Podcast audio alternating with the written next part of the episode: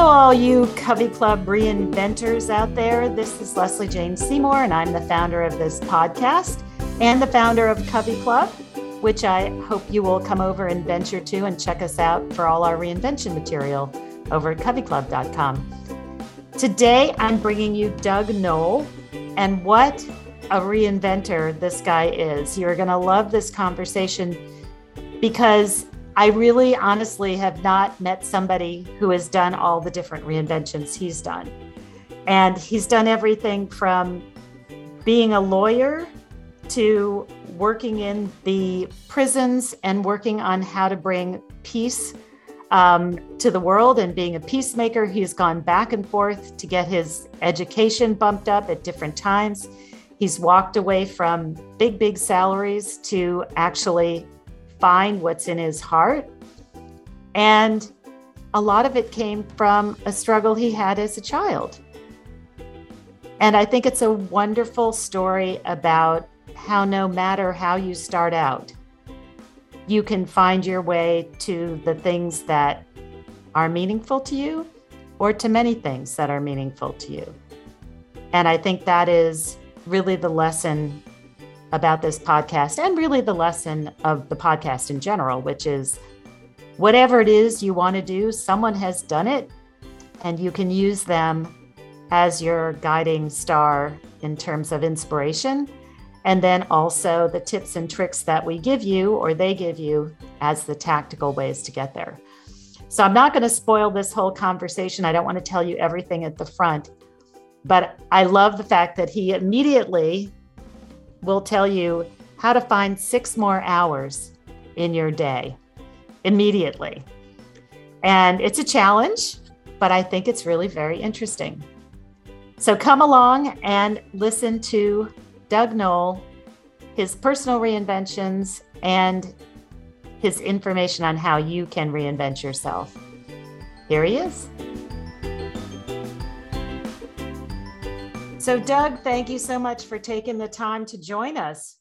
Well, Leslie, it's great to be here, and I love the idea of reinventing yourself. That's something I'm very familiar with personally. Good. So, let's talk about your personal reinvention, and then we're going to talk about what you do out there to help people reinvent themselves, because that really is the topic of this podcast. And um, they're anxious to know how the heck do you know about reinvention, which is your personal story and right. then what you've studied and what you what you um, promote out there so sure. let's start with i always like to i always like to hear what your background is where you grew up were your parents entrepreneurs or reinventors and um, how did you get started what did you think you were going to be you know, I'd really never thought about it that way. But uh, I grew up in Southern California in a very affluent community. But unfortunately, I was born with many disabilities. I was born partially deaf, partially blind, almost blind, crippled, couldn't walk until I was three years old. Left. Oh my goodness. Bad teeth. I mean, you name it. I had I had problems, but I, you know, and I grew up in affluence and and uh, what most people would call a very loving family. Uh, but the problem was that in those days, uh, people just did not know how to deal with disabled children like myself. So my upbringing was very difficult. Uh, and that's where I really started learning about reinventing yourself, I guess, mm-hmm. because I had to learn how to overcome not only all my physical disabilities, but all of the emotional stuff that went along with it. Because uh, not only when you're, you know, as a child, if you're not athletic, a, a male child, if you're not athletic and you know, gregarious and able to participate, then you know you become socially ostracized, and that's exactly what happened to me. So, but. Anyways, I managed to I managed to survive childhood and adolescence, and I oh. and I ended up going. And let me just say that my parents went through a very difficult financial time, and I think this is where I first learned about reinvention. They had uh, my father had got an engineering degree at Purdue University in Indiana in metallurgical engineering, but ended up marrying my mother in California and going into the family business. And they bought the family business only to have it go bankrupt underneath them. Oh, no. And okay. so my dad then entered into the financial services business as a stockbroker in his in his early 40s. So oh, wow. completely reinvented himself. I mean, we had nothing, literally nothing. I mean, they sent me back to college and my dad was just starting out in this whole new business that he knew nothing about. But he was a pretty smart guy too. And and I guess he was in many ways a role model because he worked uh, for a very large Wall, Wall Street firm, but then in the later in the 70s, when the regulations allowed people to become their own financial advisors and stockbrokers without being part of a big firm, that's what he did. He was one of the very first people in the United States to create his own brokerage firm with a partner of his, and uh, was very successful. Wow. So I went back to I went back to Dartmouth from California to New Hampshire graduated in English literature, came back to California, and then became uh, went to law school and ultimately became a trial lawyer. And uh, I did that for 22 years, but along the way, I started reinventing myself. I, I uh, started studying martial arts and uh, ultimately became a secondary black belt. Then I started studying Tai Chi and uh, learned about energy healing and became an energy healer, much wow. to my surprise. I mean, okay. I'm a hardcore skeptical trial lawyer, and here I am okay. dabbling in in some concepts that most people think are don't exist. And right.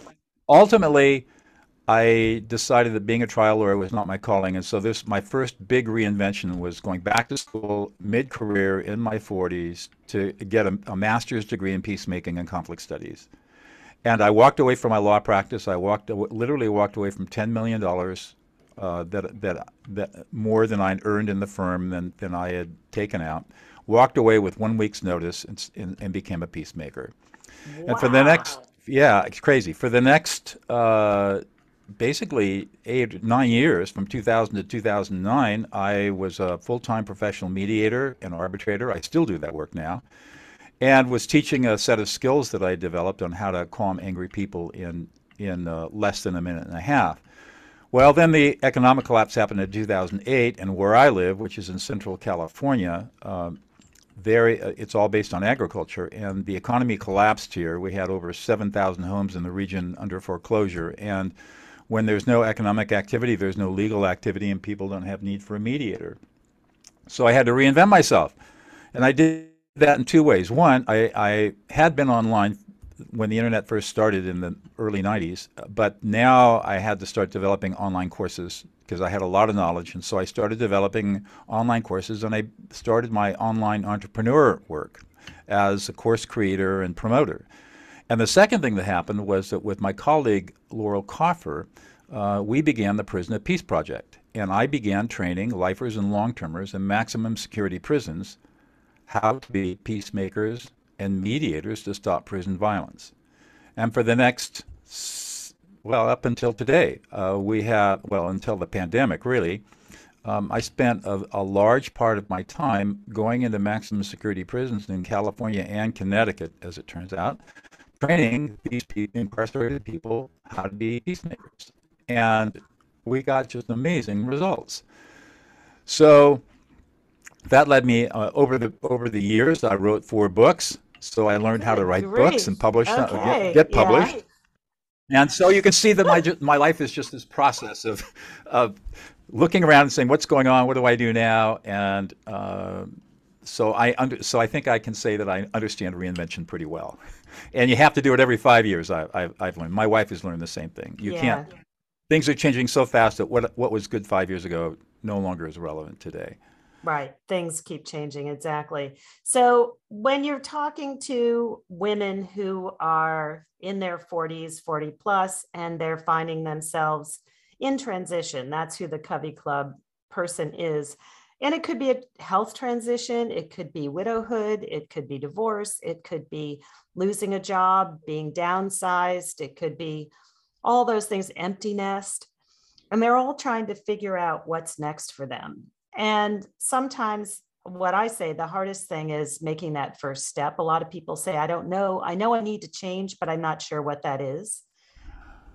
Right. And that is that is the, that is the that is really I agree with you. That is really the the making that decision to change is the hardest thing to do, and the um, and I, I don't know how I mean I, I guess I've developed a lot of courage in my early years because I just had so much to overcome that, that walking away from the law firm and $10 million with no business plan right. and no, no, real idea what, what I was going to happen really wasn't that difficult to do because I just I just felt in my bones the path for me. But for, for people that don't feel the path, I mean, what, what I typically say is the first thing to do is do you have a passion? Is there something about in life that you are really passionate about?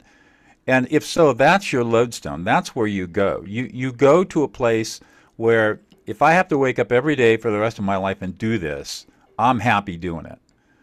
That's and that helps overcome the fear because the fear that people have is a fear of loss, the f- loss of income, loss of reputation, loss of friends, loss of community, loss of family. I mean, uh, it's all about fear, a fear of loss, and that's a difficult one. The second thing I would say is, is, is that if if you are in a place where you feel like you need to change because you're going through some life transition, the easiest way to help get through that, in my opinion, and from what I've observed with my clients, is to find a way to serve other uh, people. I agree. When, I totally agree. When you can, when you can dedicate your life to service to others, then everything else falls into place. And there's a really cool way that I teach people to serve others where you don't have to be a Mother Teresa, mm-hmm. right? you don't have to completely change your life. And that's learning how to listen to other people into existence. Yeah, talk about that. It's very interesting. I have not heard it said like that. I kind of know where right. what you're talking about, but not completely. And I like so this is saying. So one of the uh, b- before I get right into the into the nitty gritty, one of the cool things about listening other people into existence is you can serve one person at a time and make a huge difference in that person's life, and it costs you nothing to do it. Right. You just have to be willing to do it. So the the, the short story is that I, I uh, as a mediator and peacemaker, I had I didn't have any good ways of calming people down. I discovered a, uh, an idea by accident in 2005, and then in 2007, that idea was uh, validated by a brain scanning study that came out of UCLA by neuroscientist Matthew Lieberman. And I started teaching it to a lot of, and there was a great deal of skepticism. And then in 2010, when Laurel and I started the prison project, this is the first skill, and the skill that we based our entire project on was learning how to listen to other people into existence. And it's so powerful that our that many of our incarcerated people reported that they were able to stop prison riots, stop violence instantly. We got letters from wardens saying how wow. powerful the program had been in, in their prisons, and we've had about 2,000 of our students released on parole, and not one of them has re- ever reoffended. Wow. And I say this just because I'm going to describe what it is, and it's okay. it's very counterintuitive and very counternormative, but it's powerful. It works. So the idea of listening another person into existence is instead of listening to their words, what we want to do is listen to their emotions. And so we're going to do this. It's a three step process. The first thing we're going to do is ignore the words that somebody is talking. Uh, people are talking. We just we don't ignore the person, but we ignore their words, and that frees up bandwidth so that we can do the next two steps. The second step is to read the emotional data field of this person that we're with, that we're going to listen into existence. And this is much much easier than it sounds because our brains are hardwired to accurately and quickly and effortlessly read other people's emotions. And all you got to do is be in silence, quiet your mind for a second, just be present with this person, and in a second or two, the emotions that this other person is experiencing will flow into your consciousness. And then the third thing that you do, and this is where it gets a little wonky for people, is that you literally tell people what they're feeling. You basically reflect their emotional experience with a simple you statement. So if you're confronted with somebody who's really angry, let's say Leslie that you're really angry, I say, "Oh, Leslie, you're really angry." You're frustrated, you're pissed off, you don't feel heard, you feel completely disrespected, you've been treated unfairly, you don't feel supported or appreciated, and the whole thing is really making you sad, and you're a little worried about it, and you feel a little embarrassed about it, and you feel abandoned and betrayed, and you feel unloved. Just by saying that, what you're literally doing and what the neuroscience shows is that you're lending your prefrontal cortex to this other person for the 90 seconds it takes for their prefrontal cortex to come back online because it's been shut down by strong right. emotions. Right. And it, it, literally comes back online. Goleman talks about the amygdala hijack back in his yes. 1995 book. This is how you stop the amygdala hijack. He never talks about how you stop the hijack. He, it, what he talks about is accurate, but the way that you stop it is by literally labeling the emotional experience. And the neuroscience shows that when you do this unconsciously, the prefrontal cortex is reactivated and the emotional centers of the brain, primarily the amygdala, are inhibited. And it happens every single time without fail because every single human brain on the planet is hardwired for this. And it and when you do this, and when you get when you get good at it, it takes a couple of weeks of practice to get good at it. But when you get good at it, and you've really mastered it, the people that you listen to in this way, you literally listen them into existence because you are validating them at a very deep core level, and they are so grateful to you because you, for the first time in their lives, they have been deeply heard. And and when you are able to do this for bringing it back now to reinventing yourself.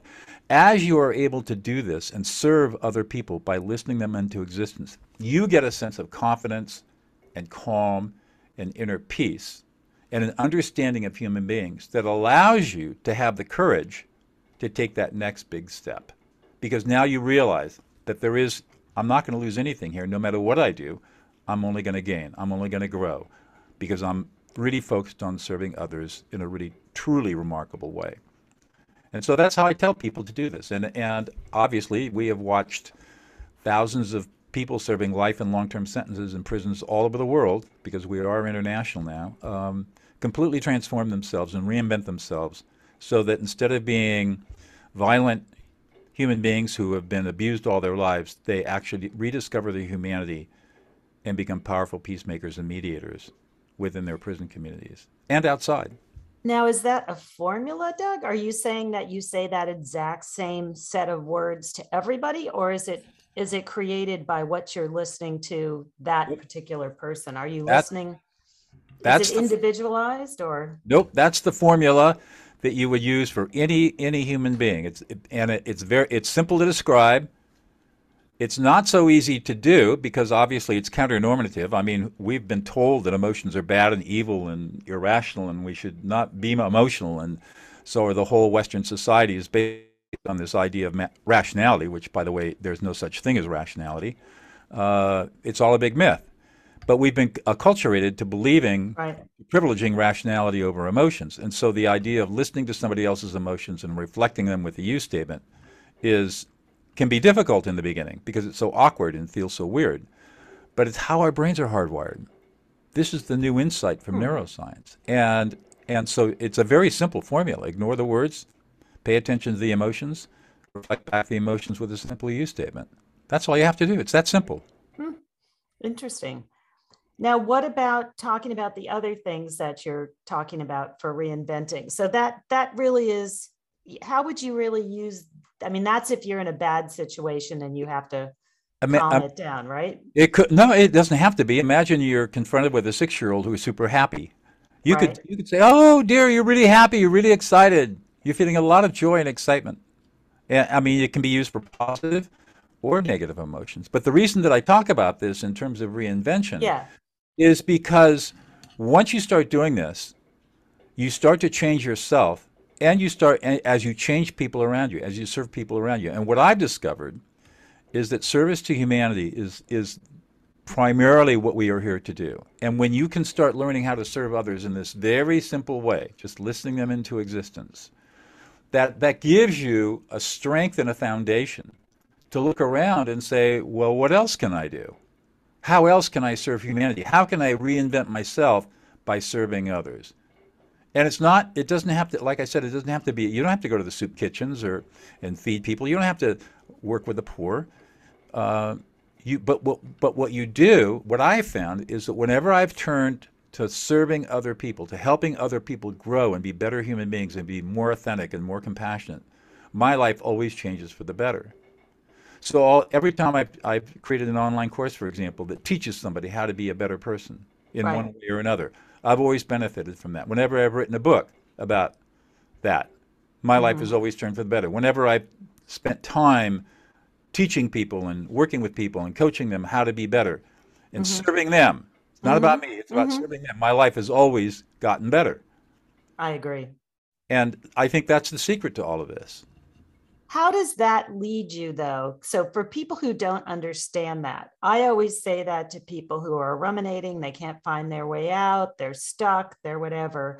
I always say to them, figure out how you can get out there and help other people. And how do you explain to them that that transition, because it seems like it's not part of the path, right? It is. And, it, and that's because we've been lied to for thousands of years. yeah, you're right. It's not part of the path. The path that we've been taught is wrong.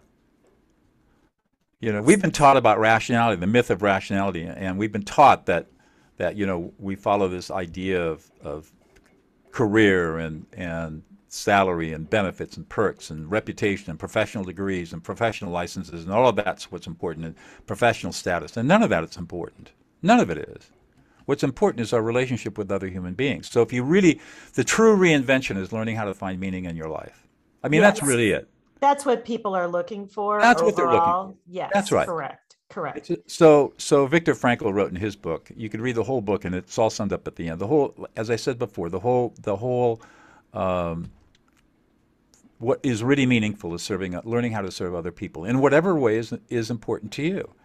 And that that could be you could do that in a whole bunch of ways. You could become a coach. You could become a teacher, not not a school teacher. You could do that too, a school teacher. You can be a coach and a teacher. Take what you know. You're in, you're in your mid 40s. You've got a lot of wisdom and experience. What are you going to do with the, especially for women? What do you wish somebody had done for you when you were 18, 19, 20 years old in college, or you were just coming out of college and you're starting your career, or maybe you're going to graduate school? What do you wish somebody had told you and helped you with? You, and, and I would say that most people probably know a bunch of women who are in uh, later generations coming up. Can you mentor them? Can you help them grow? Can you guide them and help them hopefully avoid some of the mistakes that you made? And help them understand what's important in life and what's not important in life. I mean, there's a there's a that that's just a huge opportunity right there. Right. But when you're when you're thinking, so because we do we talk a lot about mentorship. Obviously, there's been a lot of emphasis on that. Mm-hmm. But that feels like an off-road, Doug, for a lot of people who have to continue to earn money and are in a crisis in terms yeah. of, you know, that's I, a need to keep earning money. I'm i'm the sole you know a lot of these women are are raising right. their kids by themselves or putting them through school by themselves. Um, and they generally are professional women. And the mentoring has already happened. We know all about that. So how do you still make that leap? What other things can you do if you're feeling stuck? I mean i agree with you that there's that definitely even though it looks like a detour looking outside yourself is a way to find yourself. I definitely understand let's, that. But let's, what else? Let's talk about the problem that you're facing, which okay. is you're, you're, financially constrained because you have children. Maybe you're a single parent. You're right. a, you're you're and, and, and you're in a career where you maybe don't like what you're doing, but right. you're making a lot of money at it. Right. And that and that financial security is is important. Right. I think that I think that what you have to do is is perhaps recognize that all right, I've made choices that have put me in this position where I'm dependent upon this career for at least at least until my kids are out of college. Right. And there's not much I'm going to be able to do uh, to change that unless my children and I really want to change our lifestyle. And that's probably unlikely. So so so the hard reality is you're stuck with that. And the only thing you can do is take a look at what you're doing right now and say, how can I find meaning in what I'm doing right now? And it may not be in my work. My work may be maybe uh, professionally satisfying in the sense that it's it's I got I've got great status, I've got great perks, I'm making uh, a, a very good living, I'm very comfortable, but it is emotionally unsatisfying to me. And, and what you then, I think, what you then have to do is figure out, well, then what is it about my work that is unsatisfying? And it's probably going to be the fact that you don't feel like you're serving people, that there's no meaning in what you're doing, even though you may have be a maybe a C-level person, but it's all about the money. It's all about the quarterly, quarterly results. It's about satisfying shareholders and analysts and people like that. Or if you're in a profession like I have been in as a lawyer, it's about you know, making your nut and satis- finding clients and satisfying clients and, and, and dealing with the idiocy, idiocy that pre- prevails in the practice of law so much. Um, you have to find a way, and this is where you have to use your imagination and find ways every day in little ways to serve others, to find some meaning that's meaningful to you. And it doesn't have to be a big deal, but it has to be something. And it doesn't have to take a lot of effort. Like I said, you don't have to be a Mother Teresa. But if you can't find something that is meaningful to you, that you can do every day or once a week, or something that really floats your boat, then you're stuck with misery until you get to a place where you can completely change the rules around your financial situation.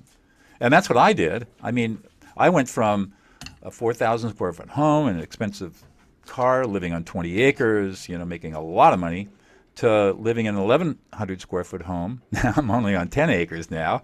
And I mean, really downsizing my life. But you know something? I'm out of debt. And I make, Ah, a, I make a pretty decent living. And I'm not bound. I, I, nobody can control me. I mean, my, the reason that I left the law firm was because my partners thought they could control me with a paycheck. I basically said, screw you right. and and left. Um, and so part of it is learning how to overcome overcome the financial constraints that we impose on ourselves. And that doesn't mean that you have to make a lot of money. Maybe what it means is you rethink your lifestyle. You know, you rethink Yes. now. Now, now there are a lot of women that are stuck. There's no doubt about it. They've got three or four kids. They're single. The husband's not doing. I mean, the ex-husband probably isn't paying support, or if he's paying Right. support, he's, he's being. It's really tough to get out of it. So you and you're Right. stuck raising two or three kids. There's nothing you can really do about that. It's, your past choices have led to where you are right now. You just have to grin and bear it and tough it out. Right. But if, if you can find inner peace and, for example, use the kind of skills that I'm talking about, listening other people to, into existence, so you can move through life a little bit more gracefully, then there will come a, be a point in time in five or ten years when you will be able to make your own choices. And you should spend the, the time that you have now preparing yourself for that transition, which may not be for until the kids are gone Yeah. And and you can set yourself up financially. And then maybe you you know you um, you do something else. So for example i mean one of the things that you can do is i mean the internet is an incredible resource and there are a million different businesses that you can engage in online that only take you know they'll grow slowly but 10 you know um, just you know a couple of 10 hours a week. Right. so supposing you like to do crafts, supposing you're you're an artist, you know, you've got websites like Etsy where you can start developing, you know, your craft and developing a product line and, and actually start making a little bit of money and and just as something to do for fun, not as something that's going to be life changing. But Right. you have to just let your imagination roll and not not be so con- not be so limited by what society is telling you what you can and cannot do, but say, what can I do? What are the skills and things that I love to do that I can monetize? Right. even even in a small way. Right. You know, that we tell them a lot that they need to look at what they can do on weekends, how they can, you know, supplement. Um, there are vacations you can do that let you dabble in being a cheesemaker if that's what you want to do, is try to find Uh, that joy and that sort of direction So um, on your free time. uh, let me let me be really kind of counter uh, contrarian here. Okay. Um, I don't own a television set. Oh, I haven't watched television in in 30 years, 40 years. okay. That that is a great. I, I, I mean, if I were to, if a if a, a woman in their 40s were to come to me and say, "What what do I need to do?" I said, "Do you own a television set?" Yes. Get rid of it. oh, I love this. Get Okay. rid of it. What, just a Because the television suck? set, the average American adult watches television six hours a day. Yeah. Imagine if you took that six hours and you could put it to something that you really love. Now, what do I replace television with? I'm a jazz violinist. Wow. And so I spend at least an hour every day picking up my violin, one of my violins, and practicing. I have I take lessons every other week with uh, my te- I'm in California, she's in, in Massachusetts, and we do a Zoom call and we do I do violin. Pick up a, pick up music. But if you get rid of, if you imagine what it would be like if you could find an extra six hours every day in your life, and you could put that put that to use productively. Guilty So get rid of charged. television. I'm a television. Get rid of television. Don't listen to the radio. Get rid of television. If you want to get your news, subscribe to a magazine like The Economist, which gives you everything you need to know what is going on in the world in, a, in an intelligent way. Get off the internet. I don't don't use Facebook. Don't use Twitter. You know, don't go to YouTube. Don't um, don't do this inane stuff that wastes time and really doesn't benefit you. It, it amuses you for a second or two, but but find other things to do that are more productive than what the devices all provide for us. And Yeah. that's the other thing with phones. I, I tell people, you text me, you'll be lucky to hear from me in a month. Do they call you? Are you are? Yeah, you are either call me, you either pick up the phone and you call me, and if I, I'm not available, I, I get a voicemail and I'll call you right back, or you can email me. I'll respond to email. But I, Okay. I leave my phone in my office, my home office. I never bring my home my phone into the house. I, I take my phone with me, but it's always muted. I do I am not controlled by my telephone, my, by my Well, that's one of the big issues, actually, Doug. I spent the last year how to be more time efficient and how to, because so many of us are finding that's exhausting. And It is um, exhausting. I had not, I've not met anybody who's so good at turning it all off. But one of those discussions we have is turning it all off so that it's not ruling you. You're going to it instead of it coming to you. Exactly. You're going to it when you need it. Exactly. I return I return emails twice a day. The first thing I do is I get up in the morning when I come into my office. I look. Did I receive any texts? Yes. Are there any of them I have to respond to? No. Um, okay. Go through my email load, which is pretty heavy. I've got to deal with three or four hundred emails every morning.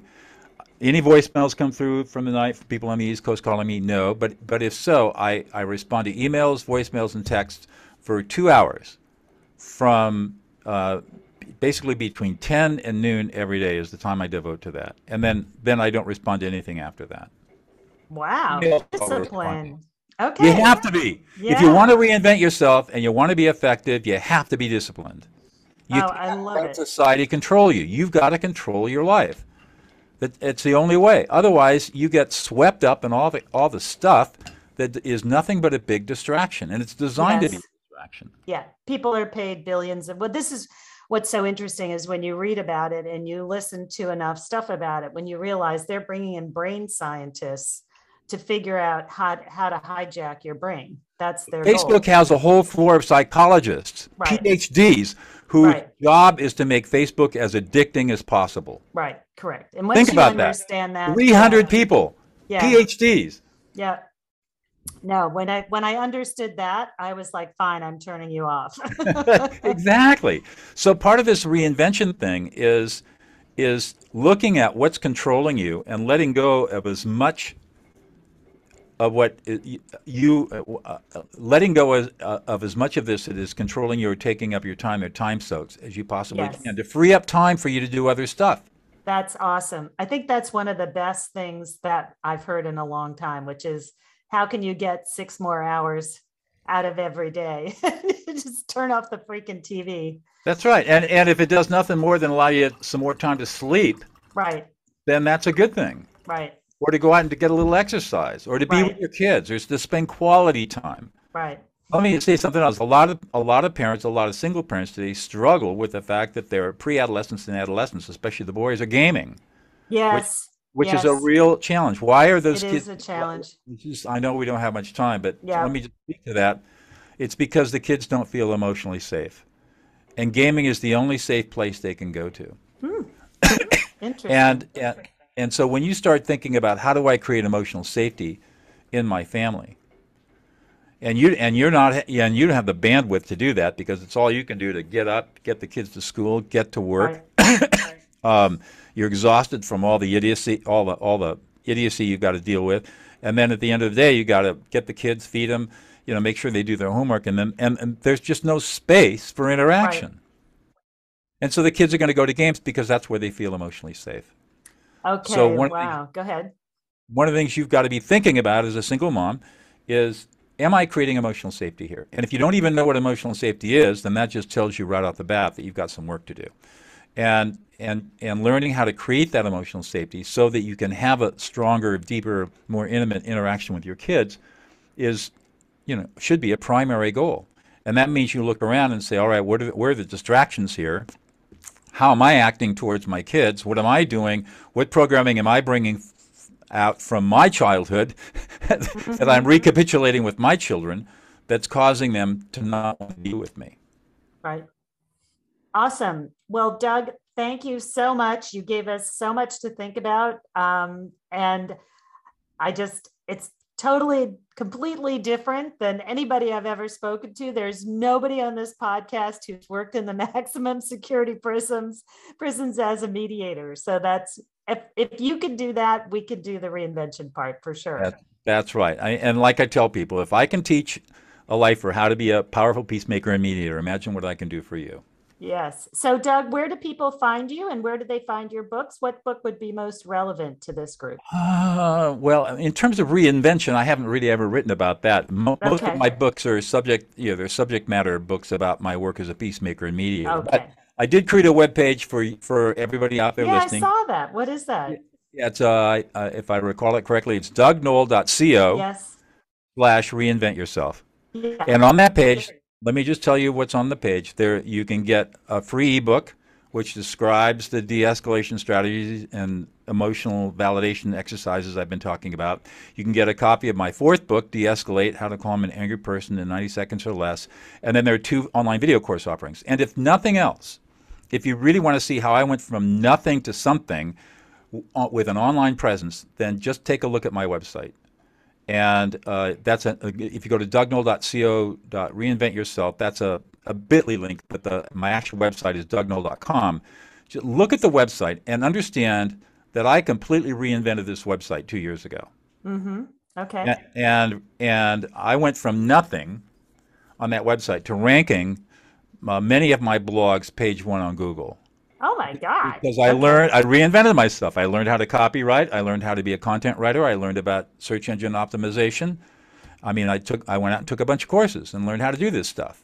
Awesome. And and so, if nothing else, just look at my website as an example of what you can do in two years, if you find if you stop watching television and start putting putting some effort out. Awesome. I love it. It's that That's simple. great. Doug, thank you so much for your time. Okay, Lesley, thank you.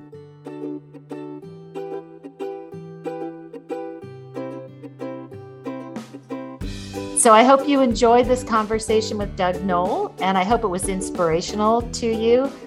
I hope I'm going to be challenged to turn off that damn TV. I will admit I am a TV junkie. I waste a lot of time there. I'm on social media, though I have turned off my Instagram because I just can't stand the stories about Facebook any longer and being part of it, even though I know I have to be there. But I'd love to hear from you. If you're able to do it, go ahead and send us a note over at coveyclub.com. You can send it to Lesley at coveyclub.com. I'd love to hear if you're able to actually do this and find more joy and peace and time for yourself in your day. Um, I'm challenged by this. I think it's a very interesting idea. And I hope that if you're interested in reinventing yourself, which I'm gathering you are, you will subscribe to the podcast, give us five stars, rate us, rank us, send us to your friends, and come on over to coveyclub.com. We are doing so much about reinvention and so much beyond that. And it really doesn't matter what kind of reinvention you're talking about. It could be career, it could be body, it could be health, any kind of reinvention. We're there for you. We have answers, we have strategies, and we have experts. So come on over and see what we're all about. Until next time.